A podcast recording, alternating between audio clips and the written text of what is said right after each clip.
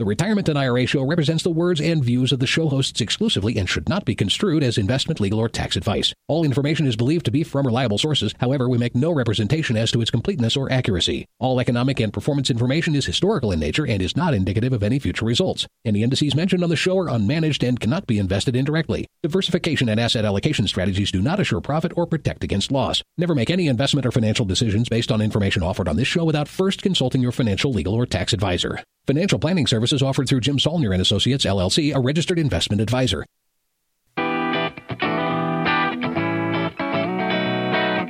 This is the Retirement and IRA show coming to you from beautiful northern Colorado. Join us as certified financial planner Jim Saulnier, as well as Colorado State University finance instructor and certified financial planner Chris Stein, teach you about IRAs, 401ks, annuities, Social Security, pension plans, and estate planning in a fun and enjoyable show. Whether you are listening live in Colorado or streaming from their website or iTunes podcast, Jim and Chris want you to know that they're available to help you plan for your retirement. Just visit their website at jimhelps.com. That's Jim, H E L P S.com. And click the Meet the Team button on the homepage. Now, here's Jim and Chris with today's show.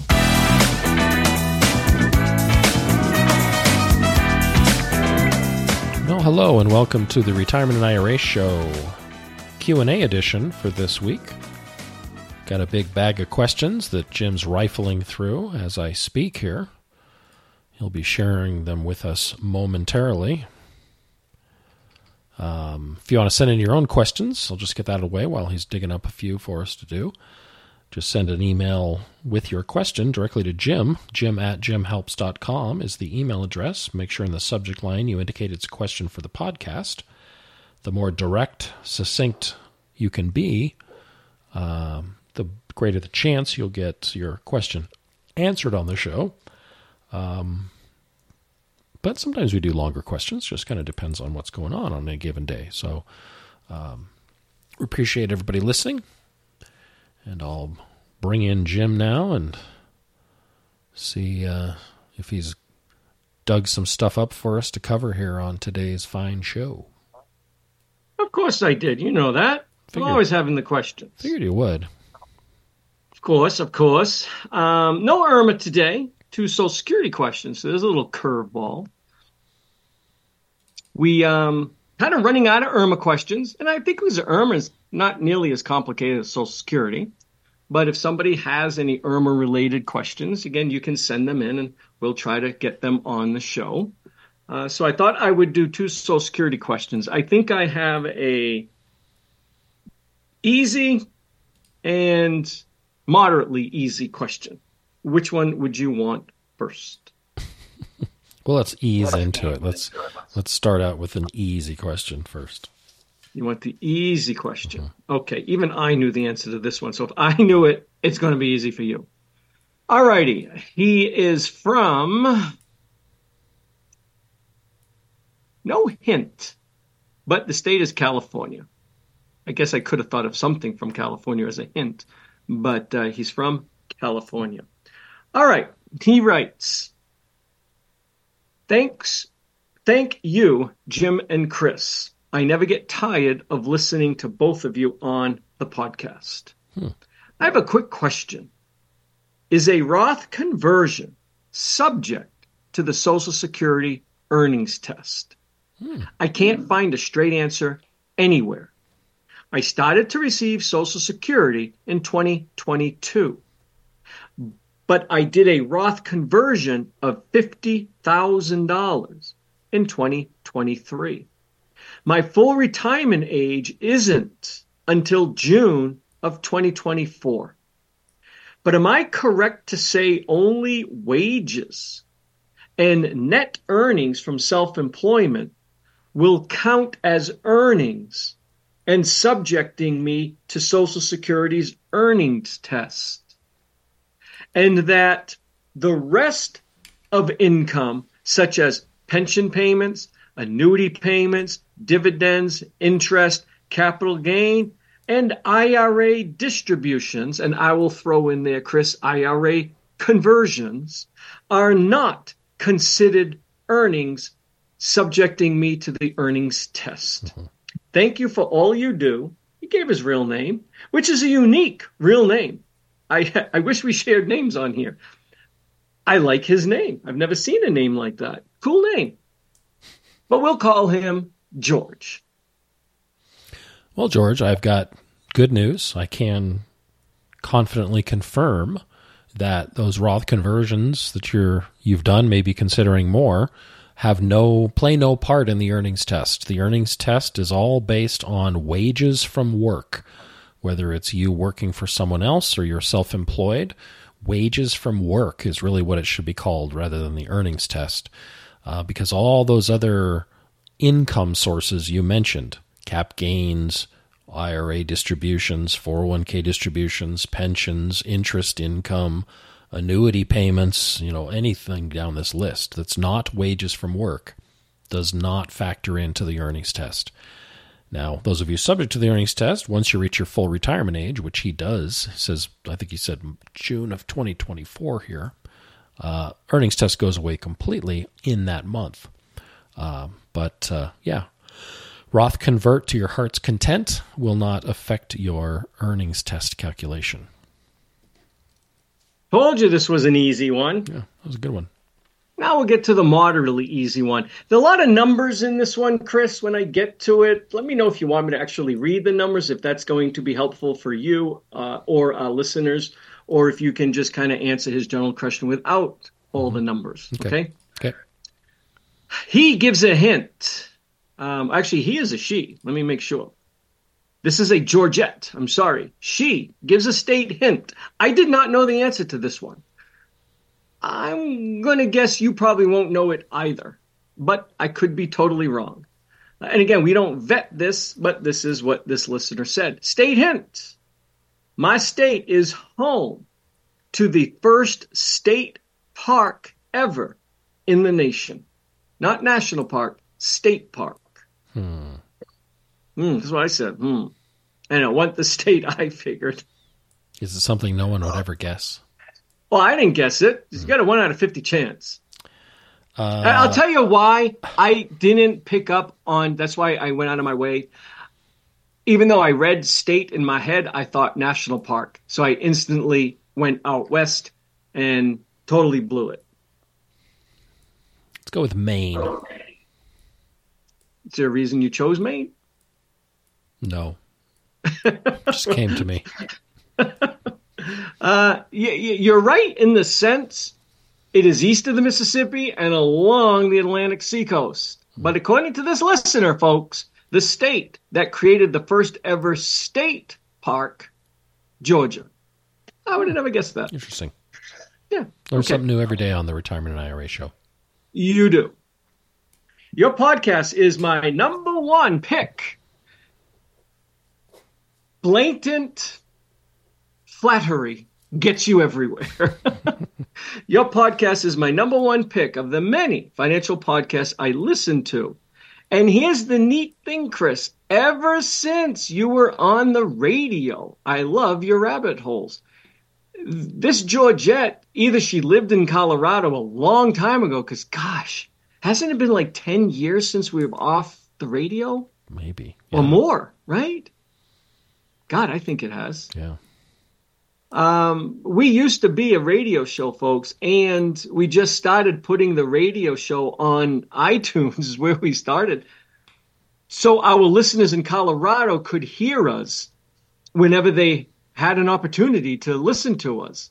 And then people throughout the nation started picking up on it. I never thought when I had uh, my, in fact, it was Joe, our admin at the time, Chris. It was her whole idea to do this just throw it on iTunes and then your Colorado listeners can can download it and listen to it whenever they want. And to me, because I'm not techie like you are, I thought that was the coolest thing in the world. Really, anytime they want, they can listen to it. So maybe she was always in Georgia and she just found it randomly, or maybe she used to actually live in Colorado and started following us on the radio. But that's this is a long time listener. Okay, here's her question. My spousal benefit will be higher than my personal benefit talking about Social Security folks. So I was looking at my husband's most recent Social Security statement to get an idea of what I might expect to receive. We both turned 62 this year, and this came to us in 2024, Chris. My husband is not sure when he will retire, but will definitely wait until 70 my to collect. My husband earns above the income limit that is taxed for Social Security and has earned more than that limit for 27 years. But he has low earning years due to education and his medical training. So I'm guessing this is a physician, and during his very extensive education and very extensive, um, what do they call that, residency? Mm-hmm. Uh, he wasn't contributing to Social Security and was earning less than the annual maximum earnings limit. Okay, then she lists what he will receive between, according to Social Security, between 62 and 70. Do you need those dollars amount, or do you want me to just jump to the rest of her question? Well, what? What's her question? There's Good not point. a question yet. Yeah. okay, so she did a screenshot from Social Security's website that shows what the husband will receive if he claims at 62 all the way to 70. So 62, 3, 4, 5, 6, 7, 8, 9, and 70, all laid out. And then she did a screenshot of a disclosure that Social Security put. These personalized estimates above are based on your earnings to date and assume you continue to earn $147,000 per year until you start your benefits. And her question, I don't understand how they came up with 147,000 he needs to keep earning in order to receive the benefits they are indicating. I thought he would need to earn 35 years of income above the maximum social security limit which is currently 168,600. Can you please clarify this? I don't think you need the individual numbers, but let me know if you do. No, because I know where that 147 comes from. The 147 was the Social Security wage cap, the maximal maximum taxable earnings for 2022. So when you look at your Social Security benefit estimate statement, they're making a few assumptions when they're telling you uh, what your benefit will be off into the future. And one of those assumptions is you're going to continue earning what you earned last year um, all the way until you retire and claim not not till you retire, but till you claim your benefits. So when they're showing you an age 70 benefit, they're going to assume that you are going to earn what you made last year all the way until age 70. So they're essentially pre populating your earnings record with more years than you currently have today, uh, assuming you keep working at your current earnings level. And where that 147 comes in, they're using that as uh, her husband's number because that's the maximum that's actually going into the earnings record because he's above the maximum. So the 147 is there. So on one hand, you might be saying, well, the limit increases over time, and they're assuming 147. Uh, that's technically true, but the estimates they're giving you are all in today's dollars. They're assuming no wage inflation and other types of inflation happening. They're not building in, oh, this age 70 benefit is assuming there's going to be 3% average inflation with cost of living adjustments. They're not making any of those things. So these dollars they're giving you, they're keeping them in today's terms in order to make them uh, easier for most people to to have context for them or or you know related to their current view of finances might be a way of saying it so it is you know reasonable for them to be using that 147 uh, assumption and it's literally based on that what you made last year, we're going to project into the future. Now, if you don't have earnings last year, they're going to look back two years ago and use that number. And if you don't have earnings for the past two years, they're going to assume you have no more earnings until you claim. So what's happened in the past year or two is going to possibly noticeably affect the benefit estimates, which is one reason I usually encourage people to use uh, one of the online tools to calculate your benefit estimate and not use the Social Security statement that they spit out. Because the assumptions that they're making, and I mentioned one, a, well, a couple here, that you're going to continue to make what you made last year all the way till when you claim. And secondly, that there's going to be no further wage inflation in the future. Those may or may not be reasonable assumptions for your circumstances. So, um, but but that's where that's coming from. So that she can count on those benefits that are being estimated there are assuming um, kind of continuing to work at his current earnings level all the way until he claims. Um, but if there's inflation on anything, which increases the limit, it obviously already has because the new limit is 168 600, which is what she just uh, um, you know kind of spouted off in here, and I think that is correct. I'm going to pull it up here. Yeah, 2024, the limit's 168 600 already well above the 147 number. Um, so we've already proven their assumptions wrong in in uh, you know in reality here because we know how the the years 2023 and 2024 evolved. But the statement's given you a rough estimate, uh, we'll call it, of what your benefit might be. Uh, but that's where they pulled that 147. Makes you know sense uh, when you know what they're assuming. Okay, perfect. I like it. Alrighty. So I'm trying to decide if we should do the new question of the week or the annuity question or the regular retirement question. Let's do the new question of the week first. Um, where the heck did it go? Right there. Okay. This one, Chris, I think is going to be more art than science. He doesn't give enough information to let me know what he's using his CD ladder for, but I think we can give him a little bit of some guidance, and then uh, he can take it from there. Sound good? Yeah. Okay. See if he gives a hint. All right. Oh, this this is probably one of the hardest questions. Excuse me, hints we've received. I I'm going to guess you're not going to get this. Hmm. I totally don't think you're going to get it. It was a good question. I got to give this guy credit for looking this one up. I had to Google it. Um, so do not Google. Sit sit your hands down, uh, your hiney down on your hands, and uh, no googling this, and see if you can get it. Jim and Chris, I love your show. To, devo- to avoid delay answering my question, let me give you my hint now. A lot of people put the hint at the bottom of the email. He's putting it right at the top. I like that. I live in a state that begins with a T ends with an S, and has an X in the middle. I had to Google this, but I eventually found the answer. But Chris, can you guess the state? Begins with a T, ends with an S, and has an X in the middle. This guy's hilarious. It is, in fact, Texas, and he clearly wants us to move on quickly to his question. So that's all I'll say. It's all cute. All right. I have a question on CD ladders and how they should work. There is a concept in investing equal amounts of money for every maturity uh, ladder or step rather, excuse me. For example, 5,000 in five different CDs that mature in five year increments. Now, I don't know I, if he's talking about putting, I'm guessing, and this is hard because of the way he worded it.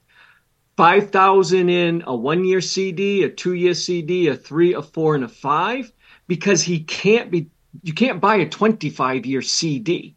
So he's talking about five different CDs that mature in five year increments. Do you think he's talking one, two, three, four, five as in one, two, three, four, five year, or buying a 5, 10, 15, 20, and 25 year? Do you have, Hard what are your thoughts, Chris? I don't know. So we're going to assume as we answer this question, he's not talking about running out and buying a 25 year. I don't even know if you can buy a 25 year CD. So let's just assume what he means, listeners, using a very simple example a five year CD ladder. Buying a one year, two year, three year, four year, five year CD right away with $5,000 in each rung of the ladder. And when you are laddering, whether you're laddering CDs, or laddering bonds, individual bonds, or now the defined outcome or defined maturity ETFs. that make this even easier. When you're trying to do something like that, the intent is you can create it all at once. And usually, and he doesn't share Chris, this is again what makes this a little bit difficult. What he's trying to do is he just trying to create a very safe liquidity ladder? And that's where my gut tells me he's going with this. Mm-hmm.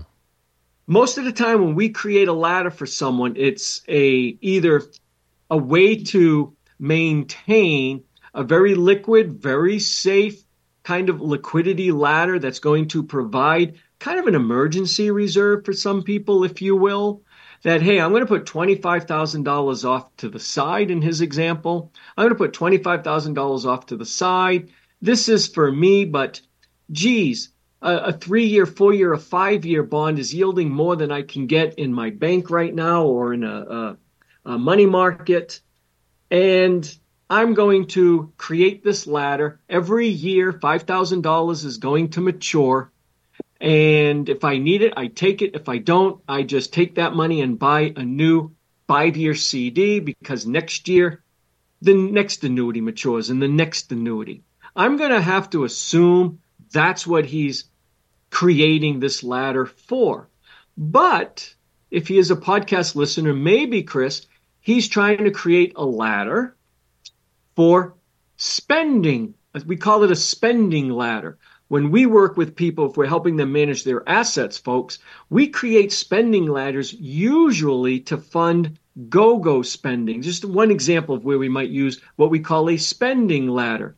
Or we create a spending ladder for what we call the minimum dignity floor, or MDF, delay uh, period. That's the period of time where we're waiting for them to turn on their Social Security. They're delaying their full Social Security benefit, hence, we call it the delay period.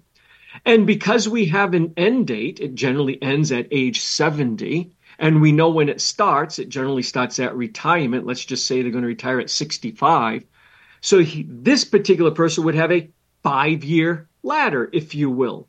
And after running the analysis for someone, we know approximately how much they're going to need each year for the next five years. So some people will use CDs, some might use uh, TIPS, but he's talking about CDs. So it wouldn't be a flat $5,000 each year. It might be 10,000 the first year, but the projection shows he's going to need 18,000 in, in year two for some reason, and then 13,000 in year three, so on and so forth, folks. So that's what we call a spending ladder, but it works in the same manner, except your intent is not to take the maturing CD money and repurchase another rung in the ladder. This ladder is designed to expire at the end of the delay period. So if your delay period is five years, it's a five year ladder. If it's 10 years, it could be a 10 year ladder.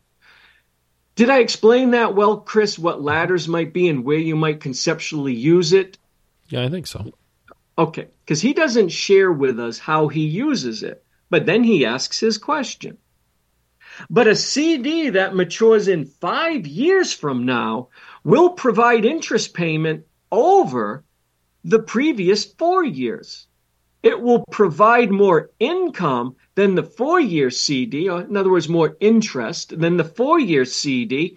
Theoretically, yes, we kind of have an inverted yield curve right now, but a traditional yield curve, yes. A five year CD should yield more than a four year CD, which should yield more than a three year CD, so on and so forth. So a CD that matures four years from now will provide interest payments over the next three years. And he says, etc., etc., etc. So, what do I do with all this cash flow as we plan our income needs? So, I'll let you opine on this, Chris, but back to the two examples as well that I listed. If you are just create, well, before we get into this, because he's specifically talking about CDs, folks, if you're buying bank CDs at your local bank, you might be sitting there saying, well, wait a minute, just tell the bank to reinvest the interest in the CD and let it compound, and you won't have these cash flows constantly coming out. I fully agree. And I want to make mention of that to this listener. You seem to be concerned with the interest payments you don't know what to do with it. If you are buying traditional bank CDs where you walk down the street and walk into your local bank and buy the CD directly from the bank, those CDs can be set to reinvest the interest and let it compound. Problem solved. So my gut tells me, folks, and Chris, he's talking about a brokered CD. I'm guessing he's a VG, a do it yourselfer. He has access to a brokerage platform. I don't know which one. And the brokerage platform lists FDIC insured bank CDs on their platform. Most custodians that I know of don't even charge an outright fee or commission to purchase them. Now, they are compensated by banks to list them on their exchange. So, trust me, the custodian's being paid. Most likely, it's a yield spread type pay. In other words, the bank is saying, hey, we're going to pay I'm just going to use this as an example number. I'm not implying anything, folks. We're going to pay the client 5%, and we're going to pay you 10 bips. So we're going to give the client 500 basis points. We're going to give you 10 basis points to list the CD. Now, obviously, if they didn't have to pay the custodian, maybe they would be willing to give you 5.1%. That's called the yield spread. So trust me, the custodian is making money, but that's why, to the best of my knowledge, no custodian overtly charges you a commission to buy the CD, the brokered CD. The bank is compensating them, but you are paying in a roundabout way with lower interest. But unique about brokered CDs, folks, the interest is not reinvested. It's paid out. So my gut tells me, Chris, he's talking about brokered CDs. Mm-hmm. So far, so good? Yeah, I agree, I agree with that assumption. Okay. So he's asking, what do you do with these interest payments? This is the very question I asked, not to his face, because I never met the man, to Alan Roth, a gentleman named Alan Roth, who probably knows more about investing than I ever will, but he's a huge proponent of TIPS and I like to listen to him talk as often as I can, and that's not very often. But he loves TIPS, and he did a presentation when the ETFs came out of um, the defined maturity ETFs dedicated to TIPS. And he was talking about how he creates a TIPS ladder. Now, that's different than a CD ladder, but conceptually works the same. He creates these ladders for his clients not as a reserve account, my first example of what you might create a ladder for, but my second example to fund specific spending for his clients. And I asked him, you had to go into the chat feature. I said, hey, when you're buying an individual tip, the actual tip bond, or in this listener's question, if you're buying a brokered CD, reinvesting the interest back into the TIPS bond is impossible. And reinvesting the interest back into that very brokered CD is impossible. So I asked him in his the, my email question, how do you account for the interest payments? Is it invested off to the side in a money market account or some other type of account designed to pay out at the same time that the main CD, or in Alan's case, the main tip bond matures? Or do you consider it part of the cash flow your client is going to receive, thereby allowing you to theoretically put less money in the TIPS themselves because you know mm-hmm. you're going to be getting additional cash flow each year. He chose the latter, not the former. He said he builds it into the cash flow needs. Mm-hmm. I personally don't like that. Now, Alan's a hell of a lot smarter on this than I am, and I'm sure he's got Excel spreadsheets and all this other stuff that that he amazes or probably excels at. To me, that adds a lot of complexity to a rather simple approach, a ladder. That's why personally I was ecstatic when BlackRock came out with those defined maturity ETFs tied to TIPS, Treasury Inflation Protected Security. And we're not going to get into that on this answer. We did a whole couple of shows on this, but it allows us to easily reinvest those dollars right into the TIPS ladder that we're creating because I don't want to befuddle everything with all this variable income stream coming in. So my answer, very long-winded answer to this gentleman, either buy bank CDs where you can reinvest the interest, or if you're buying brokered CDs, you might want to just take those dollars and reinvest them every quarter or every month on your own. You can invest them in an additional CD designed to mature around the same time your other CDs are maturing, but that would just make it complex. I would invest it, and we use, I'm not going to give the name, but we use an exchange traded fund that creates on their own, not as a defined outcome, but an in perpetuity ladder of three month treasury bills. That's all it does. It creates a treasury bill ladder. It has one month treasury bills, two month treasury bills, and three month. And as the one month one matures, it goes out and buys a three month treasury bill with it. Of course, there's going to be cash flow coming in and out of the ETF as well that they're adjusting for in the background. But it's quick, it's painless, it's easy, it's completely liquid. It's creating another ladder, just a very shorter term ladder. It's right now yielding about 5% because short term interest rates are higher than long term rates. I don't know how much longer that's going to last for, but we still have a semi inverted yield curve. And it's just quicker and easier for us. So that's how we kind of handle it, listener and listeners in general. Again, if you don't want to deal with this interest cash flow coming in and having to reinvest it, um, these defined maturity ETFs that are tied to either TIPS or regular treasuries could work perfect.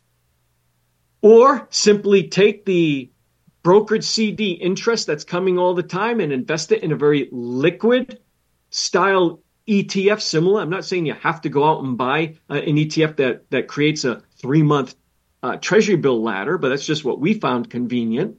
You do your own research and due diligence, or do what Alan Roth does. Build it into your cash flow needs. But you never really shared with us. Are you trying to create an emergency reserve or you're just going to keep rolling the $5,000 each year if you don't need it? Or are you trying to create a spending ladder for specific tasks? All right. What are your thoughts, Chris, if you have any?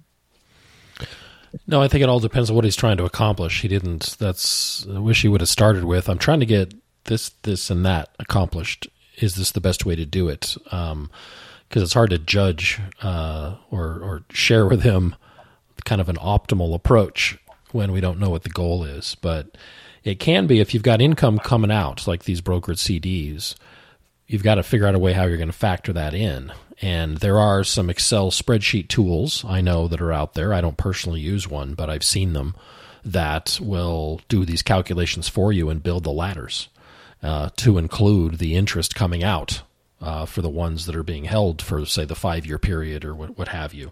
And you'll figure out your cash flow needs in each and every year and it'll tell you the combination of CDs that you're going to ladder in order to accomplish that effectively. So uh, those tools exist. I think that's. I think there's other approaches that might be a little more straightforward and easier to implement these days.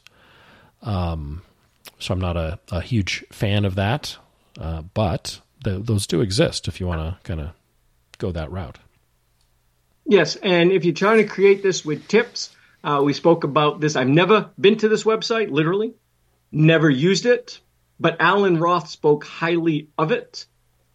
Podcast listeners have shared links to it repeatedly. Mm-hmm.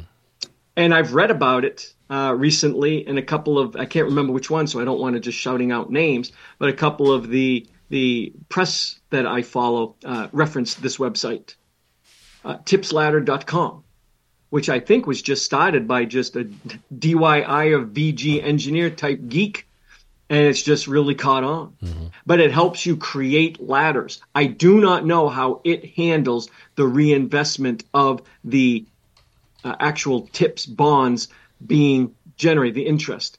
but you might want to check that out. But um, yes, you have to. It, it is a difficulty handling the interest. That's why it's called the reinvestment risk.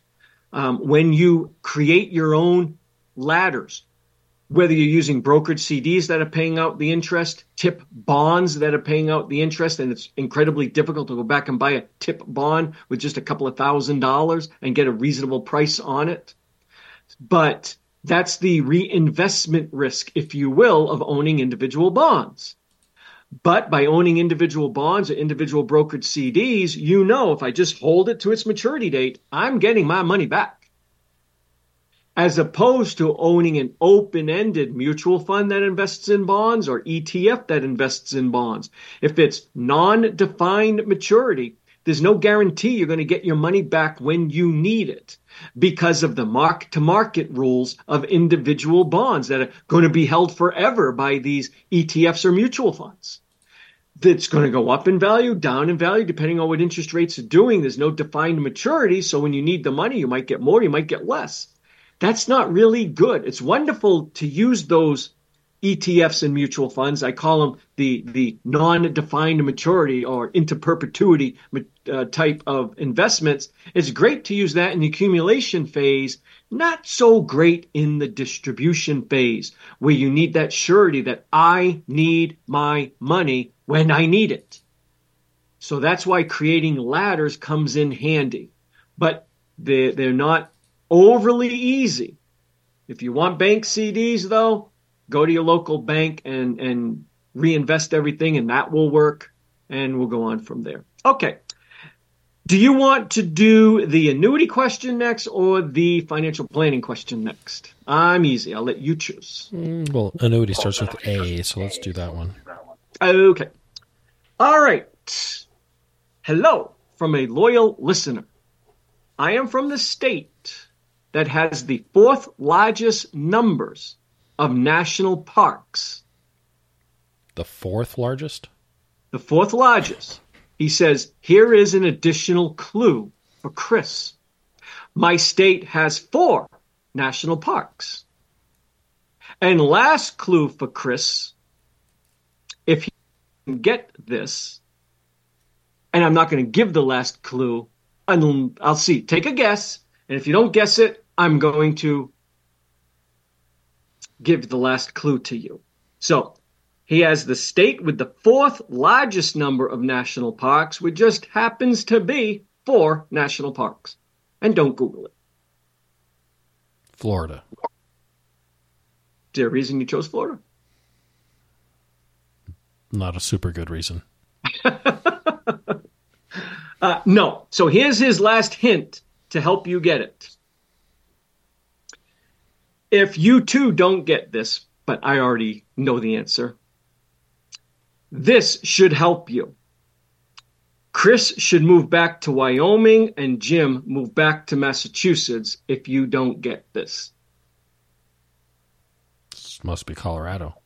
Colorado. According to him, he lives in Colorado. I contemplated uh, I Colorado. That. I contemplated Colorado. But I thought I don't know. I overthought it probably. And I couldn't even come up with four. I mean, there's Dinosaur National Park. Yep. Rocky Mountain the National Sandy, Park. Rocky Mountain, the Sandy Dunes. Isn't yep. that a national park? I think it is.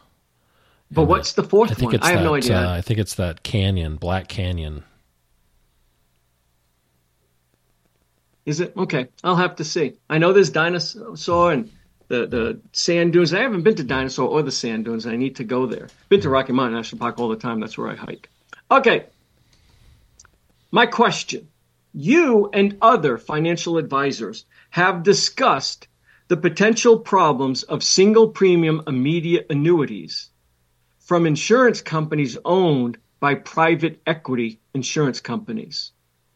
While I personally do not need a single premium immediate annuity soon, I will at some. And I'm worried if I pass away because my wife will need several immediate annuities right away. So, how do we find out which companies are owned by private equity insurance companies? I really do enjoy your show and appreciate the information and your side banter. I have to clarify one thing. Dinosaur is a national monument. The fourth oh. one, I was right about Black Canyon, but the 4th mm-hmm. one is not Dinosaur, it's Mesa Verde. Wow, okay. I always call Mesa Verde just Mesa Verde, so it's a national park? Yep, national park. And Dinosaur is a national monument, which is still well worth the visit. Okay, well, I hope to go to both those places. Yeah. But Mesa Verde, I've just always called Mesa Verde. I nobody ever.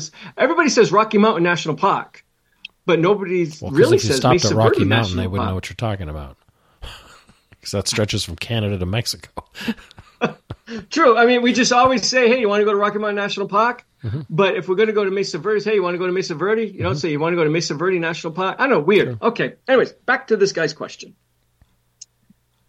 That's a very good question. Let's kind of give a little backdrop to this. I don't want to go too deep into it. But when you are buying a lifetime stream of guaranteed income, you always will hear something to the effect of um, subject to the claims paying ability of the insurance company. Of the issuing insurance company, right. Subject to the claims paying ability of the issuing insurance company. And granted, the states do give some protection through the state guarantee fund uh, for most, not all, but most um, annuities. It's not a huge amount, um, depending on how much income you need. Most states will protect up to two hundred and fifty to three hundred thousand uh, of annuity payments. So uh, it's it's not a massive amount, especially for people who might need to go out and buy a five hundred thousand, six hundred thousand, seven hundred thousand dollar SPIA if that insurance company went under, theoretically, the value of the remaining interest payments might be well above the insured value and they won't get all of their, their payments. So that is a very real risk.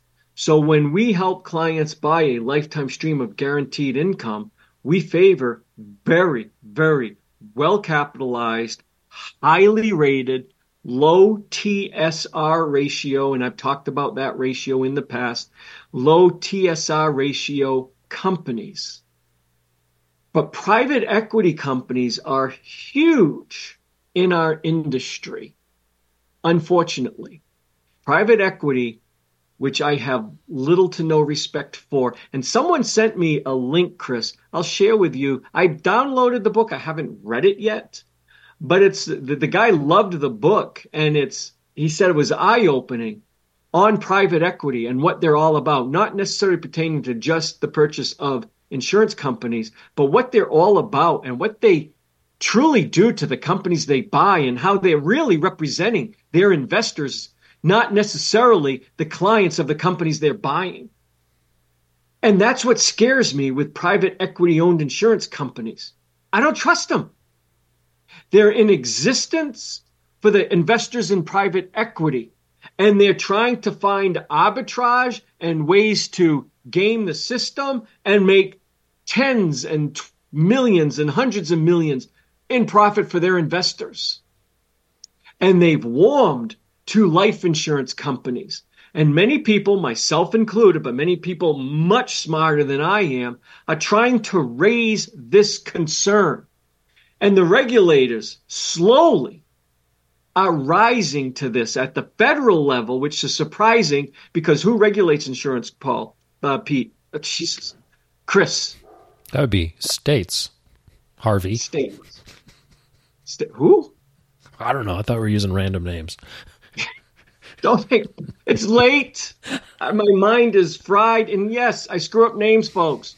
If you're a long time podcast listener, you know this to be true. With the best screw up name ever, where I called Chris piss. And why did I do that? Well, you were staring at Paul and I, at, or Peter and I Peter, at the same Peter, time. see? Yeah. I was staring at Peter. And decided we were to bring it together. Chris and I and Peter, the old estate planning attorney, were recording the podcast in person. And I'm staring at Peter, talking to Peter, and turned to talk to Chris, and for some reason called him Piss. And in my mind, it was half Pete, half Chris. Piss. Made perfect sense. Oh, But- yeah, it always does. That's the way my brain thinks. Okay, back to this. So I am very hesitant about utilizing a private equity owned insurance company for a lifetime stream of guaranteed income. These companies, though, because they they want your money. They want your premiums. And they love annuities and insurance companies because it's sticky assets. You put your money in annuities, you generally can't get the money out. If you buy a single, excuse me, if you buy a um, MYGA, multi-year guaranteed annuity, they know they kind of get your money for three, four, five, six, seven, eight, nine, ten years, however long of a term you bought on that MYGA. And they'll put very high penalties for you to prevent you from cashing it in early. It's sticky. They love it. Same thing with life insurance.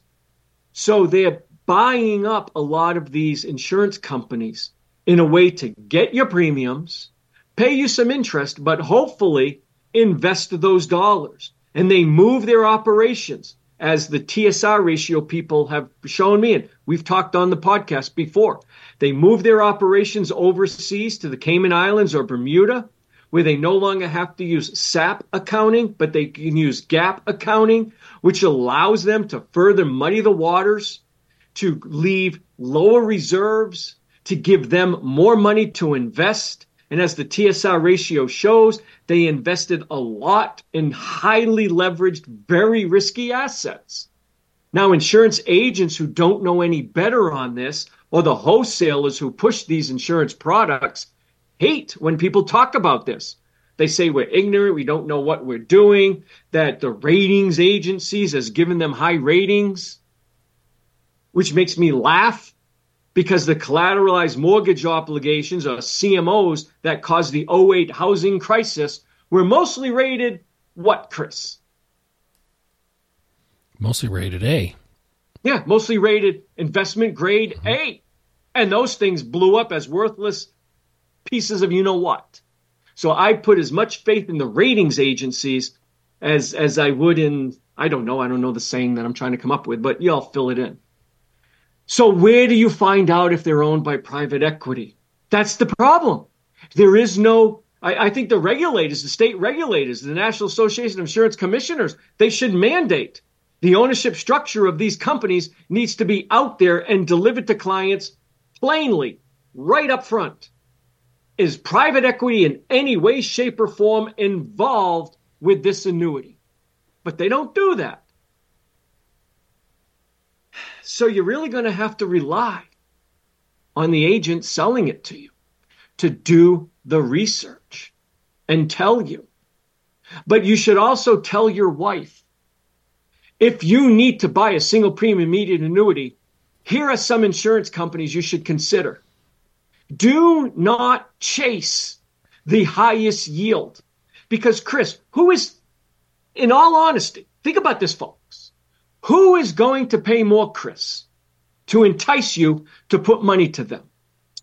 A A plus plus 150, 200 year old, mutually owned insurance company based in the United States with nothing overseas, with a rock solid balance sheet. What if they were going to pay you for a $500,000 SPIA? I'm just making this number up, folks. A $500,000 SPIA, they're willing to give you or your wife as your survivor 50,000 a year for the rest of your life. Just making these numbers up. Or if you were a private equity owned, Bermuda based, with high risk assets, very poor ratings, if any at all, was also going to pay $50,000. Who do you think most people are going to hire, Chris? Well, of course, they're going to go with the old reliable, we'll call them. Right. So to entice your money, the crappy private equity owned insurance company is going to have to pay more. And that can muddy the waters. If you're buying a SPIA, just don't look at, oh my God, I got this quote, but that insurance company is going to give me $10,000 more. My agent is brilliant. He found a lifetime stream of income $10,000 higher than this company. I'm going to go with the higher money. Be just very for, Just for the record, it probably won't be 20% more. No, I'm just giving this as yeah. an example. So do recognize you shouldn't just go for the highest income. But if you truly are worried, listener, Start doing your research on the companies you would want your wife to consider and put it in writing for her. Say, hey, these are the companies that I would consider. and don't chase highest yield when it comes to buying a lifetime stream of income. Now, I soften my hatred of private equity companies buying insurance companies when it comes to multi year guaranteed annuities, especially if you are purchasing one that is clearly below your state guarantee fund protection amounts. Again, to entice you, these private equity owned insurance companies will generally pay more on the MYGA front.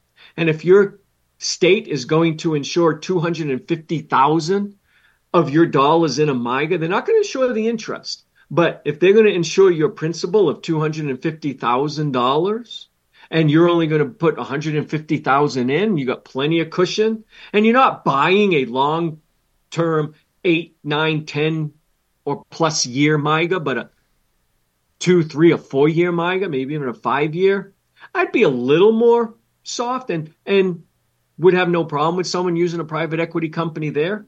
But a lifetime stream of guaranteed income? Absolutely not. It's not easy to find. There's no, the, the regulators could easily make this easy to find by saying, hey, you must disclose before the sale is even made or the discussion is even given. You must disclose to the person if who, who owns this company, what's it structured as, and does private equity own it? But they don't mandate that. So you're going to have to either do your own research or just limit your SPIAs to a handful of companies. The final thing that I want to give mention to are fraternal insurance companies. He doesn't mention that. He's just keying in on private equity. A fraternal company exists similar to a mutually owned insurance company. And all you Vanguardians, you know Vanguard is a mutual company. So all of you investing in Vanguard products are mutually kind of the owners. And that's what a mutual insurance company. They don't exist for stockholders, whether they're public stockholders or private stockholders. But a stock based insurance company is behooven. Is it behoven or behooven? Beholden. Oh, so it's neither. Or is it neither? that could go either way. or either way. See? So they're not beholden to a mutual company, is not beholden to the shareholders, but a stock based or private equity based are beholden to the stockholders. But there's also fraternals, which is similar to mutual, but the uh, ownership, if you will, it's generally a fraternal for a smaller or, or a more niche, not all the time, but a more niche group of people. It might be, I know of a couple that, that might be geared towards women or geared towards others. I just know a woman one right now. Um, but that's called the fraternal. They tend to have very, very, very strong balance sheets. And they tend to manage their books and their finances very strongly because they exist solely for the benefit of their members. But there's a huge risk of fraternals. They do not participate in the state guarantee funds. And if your fraternal goes under, you're SOL, literally. And I'm torn on this because there's fraternals out there that have wonderful balance sheets. But I struggle on if you should buy a lifetime stream of guaranteed income from them because there's no backstop, none whatsoever. But there's some fraternals that are so well known. Thrivent for Lutherans is a fraternal, folks. You don't get any state guarantee protection with a Thrivent product. Not to the best of my knowledge. It's a fraternal. But their balance sheet is rock solid. So it's a tough call. But keep that in mind with fraternals. You should be asking your agent, is this a fraternal? Because if it is, there is no state guarantee protection. They might have great payouts or a great balance sheet, but you need to know going into this, got no backstop if something goes wrong. But I'm so torn on that because ever since I got involved with the TSR ratio, folks, and if you're an insurance agent, Y'all need to join that organization. Individuals you can't join. Pay their fee and learn. I have learned so much from them. I may disagree with some of what they do on their annuity side, but I have learned so much on the hokey BS that these private equity companies are doing and the hokiness on relying on the ratings agencies. If you are selling insurance, you best know the products you are offering and their ownership structure, their books, how financed they are. Don't rely on what Moody's or Fitch or S&P is saying. They're the same idiots who gave collateralized mortgage obligations an A plus rating in 07. We all know how that ended in 08. You got to do your due diligence. Individuals, it's going to be hard for you to do this research. You don't have access to those tools. But you now have knowledge of the damn questions you should be asking your insurance agent. Anything you want to add to that, Paul? Chris? No, I think it's a good idea to look beyond just those simple ratings and and uh, you know, uh, you kind of mentioned it in passing, but one way to mitigate this is actually engage with multiple insurance companies, kind of a diversification approach. You don't have to buy, you know, one big annuity. You could kind of spread it out. Now, um, you know, that adds complexity and more paperwork, but that's something that could be done to help mitigate some of this concern for people. Absolutely. Even if you got some of the style companies, notice I'm not really giving their names, uh, although I think anybody looking for a lifetime stream of income, one company you should sh- do your due diligence on, New York Life. I'm not a New York Life agent, but it's a well financed company, highly rated. And there's many others, not just New York Life. But just I would recommend to this listener start doing your homework now. Don't leave it to your wife and tell her to consider these two, three, four, five companies when you, if you do, if I die and you need this income, and find a, a, an agent ahead of time that you might want to send her to, or an advisor you might want to send her to. Oh, and go to this agency or call this company; they'll help you. Mm-hmm. That's what I would suggest you put in place now. Yeah. Um, do we have time to get to the uh, new question of the was it yeah the new question of the week as as well or not? No, we probably ra- need to wrap this one. Okay. Kind of lingered on on that last answer. Well, it's because you. It's you important. On and on I mean, it was important stuff to point out to people because it's not something that uh, a lot of people think they need to worry about because they're thinking, oh, insurance company, they're safe, right? They're you know, you don't hear a lot of horror stories, but they're infrequent, but they do happen. And when they happen, a lot of times it can happen to many all at the same time, kind of like what we saw, you know, 2008 kind of a situation. So, um, and I do want to give one more shout out to listeners and advisors who might be listening to this. Quote unquote commission free annuities are growing in popularity and I'm torn on them. I love them and I hate them. I think they're being misused, and I'll share this when we come to our annuity show in June. But I have used quote unquote commission free annuities a lot.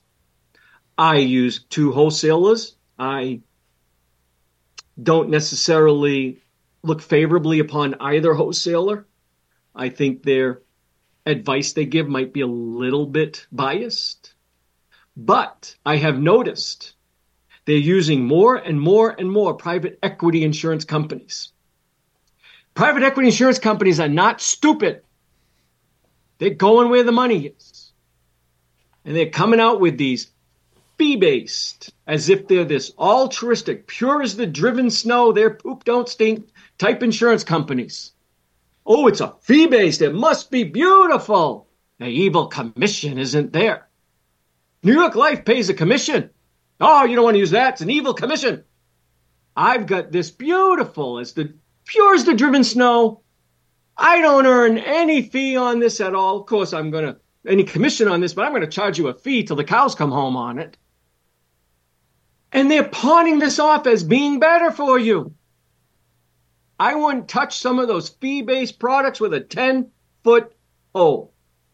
Be very careful You advisors out there who are just buying into this fee based hype on annuities and you don't know an annuity from a bread box.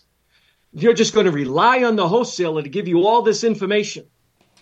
You are a fiduciary. You need to learn annuities and you must evaluate commission and commission free and give the two of them to your client. Because many times, for all these reasons that I shared with you, there's some damn good commission based annuities by companies that I would sleep with in a heartbeat, not literally, but I would sleep with, a heartbeat, trusting my lifetime income with, and I wouldn't touch some crap ass annuities on this fee based, plat- excuse me, commission free platform. And yes, you can see the anger in me coming out at this. You advisors who are just blindly buying into this commission free, and you do it yourselfers who have bought into this hype that a commission on an annuity is somehow unethical and and and help me out here, Chris, with some more adjectives. Evil, cringy, whatever. Evil, cringy, whatever. you do it yourselfers who are buying into that, you're also buying into the hype of commission free annuities. Now, that said, there's a lot of commission free annuities I love, but I'm shocked at some of the companies offering commission free annuities now. And I owe it all to everything I'm learning under the TSR ratio. Don't buy into this hype. And if you're an advisor, you want to be a true fiduciary, there is nothing wrong with a commission annuity. And you owe it to your clients. It's not just who's giving the highest payout or if I'm making an evil commission. And I don't get that for the life of me. Commission, evil. Fee for the rest of your life, good. They're both rodents. One's just a rat and the other's a squirrel. But they're both rodents. Whether you buy a commission product, which has the moniker of a rat, or a commission free product, which looks like a puffy squirrel with a cute little tail, they're both an annuity and they're both sucking money from your client. You owe it to your client and you owe it to yourself to look at both. And you do it yourselfers. You owe it to yourself to not just buy into the commission free hype and also look at commission based single premium immediate annuities. And you know what, listeners? I called one of the biggest wholesalers of commission, quote unquote, commission free annuities. And I said, I'd like to see a list of your SPIA products, please. What do you think they told me, Chris? They didn't have one? Yeah, they don't have one. I said, why not? Well, it's really hard to charge them. They don't have them. Because how can an advisor who charges a AUM fee charge on a product with no account balance? And let's not get into 204 right. of the Secure. This particular wholesaler, which is the largest in our industry, has no commission free SPIA. They don't exist. They have tons of annuities that will give you a withdrawal benefit because they're so easy for them to charge their AUM fee on. And we'll share more in June on this. So that talk about a teaser. But anyways, I, am sorry I'm, I'm getting so passionate on this, Chris, and I'm keeping us long, and I'll shut up now. But please, listeners, when you're buying an annuity, make sure the person you're talking to is honest, is trustworthy, and knows what the heck it is they're talking about. And you advisors, a lot of you don't know diddly squat about insurance because you're an AUM driven advisor and you could never earn any money on a damn annuity. So, annuity bad. Just hate it. Annuity bad. Why? Well, I can't charge on it, but I'm not going to tell my clients that. I'm just going to tell them it's it's expensive and there's commissions. But now all of a sudden annuity good because I can charge on it. And you're putting too much confidence in the wholesalers who are offering these quote unquote commission free annuities. And Chris, wrap this up, please, because I'll never shut up. Why do I always say quote unquote commission free? And then you can wrap this up. Well, first of all, the wholesalers getting a commission, so there's still a commission in there. And if you're going to apply some other fee under, you know, a commission under another name, uh, is it really commission free? Are you getting the advantages of it? But embedded inside the wholesale side, there's still commissions going on. Exactly. That's why I refuse to call them commission free annuities. And the industry is starting to wise up to that and they're calling them quote unquote fee based annuities. Because commission free implies there's absolutely no sales commission. You advisors who are relying on these wholesalers just point blank to do all the work for you, they even open the damn annuity for you, if you understand how these wholesalers work. They earn a damn commission. You don't, they do. So, how is your advice as an advisor somehow conflicted if you earned the commission, but the company you are relying on to allegedly do their due diligence, somehow their advice is not going to be conflicted, even though they don't earn diddly squat unless they convince you to sell this annuity to your client so they can earn, you ready for this, folks? A commission. And when I asked one of the wholesalers to please share with me what their commission was, what did they tell me, Chris? No. They don't have to. Not going to tell me. I wanted to know the commission of every annuity they are going to recommend to me. And more importantly, I said, the commission of all the annuities you didn't recommend to me. Nope, wouldn't give me that. I can get that from a commission based wholesaler easily you recommended this annuity. What am I going to be paid on it? And what will I be paid on all these other annuities you didn't recommend to me? And they'll give that to me in a heartbeat. But for some reason, this company didn't want them. I don't know. Anyways, much more of this in June. I just don't want people to get lured into this commission free and commission argument over income annuities. It's a red herring. You guys got to do your own homework, you do it yourselfers. Anyways, that's it. Yep. Okay. Well, thanks everybody for sticking with us on another q&a show uh, like i said at the top of the show if you want to send in your own questions for consideration send them to jim directly jim at jimhelps.com is the email put in the subject line that it's a question for the podcast and he'll put you in his uh, uh, satchel full of questions or whatever he's using these days to sort through things. Satchel? Yeah. You, you implying I carry this around with me? And well, I don't know. You print all this stuff out, put it in a bag or a box. Or... I, I try not to print anymore, but I do keep them in my podcast. Uh, my so. yeah, it is time to wrap up in it. My email folders. Yeah. Yep. So uh, we do appreciate everybody listening, and we'll be back next week with a brand new show. You have listened to Jim on the radio, read his quotes in the media, and enjoyed his banter on iTunes. But even now, you may wonder what sets Jim Saulnier and Associates apart from other financial planning companies.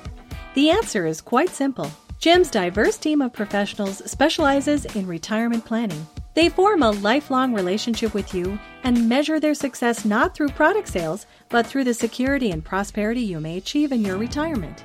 Jim's entire team shares his unwavering commitment to placing their clients' best interests first while offering their services at fair prices with full disclosures. The professionals at Jim Saulnier and Associates are available to assist you with your retirement planning needs. Visit jimhelps.com to schedule your complimentary coffee and a second opinion meeting. That's jim. Or call 970 530 0556. The Retirement and IRA Show represents the words and views of the show hosts exclusively and should not be construed as investment, legal, or tax advice. All information is believed to be from reliable sources. However, we make no representation as to its completeness or accuracy. All economic and performance information is historical in nature and is not indicative of any future results. Any indices mentioned on the show are unmanaged and cannot be invested indirectly. Diversification and asset allocation strategies do not assure profit or protect against loss. Never make any investment or financial decisions based on information offered on this show without first consulting your financial, legal, or tax advisor. Financial planning services offered through Jim Saulnier and Associates LLC, a registered investment advisor.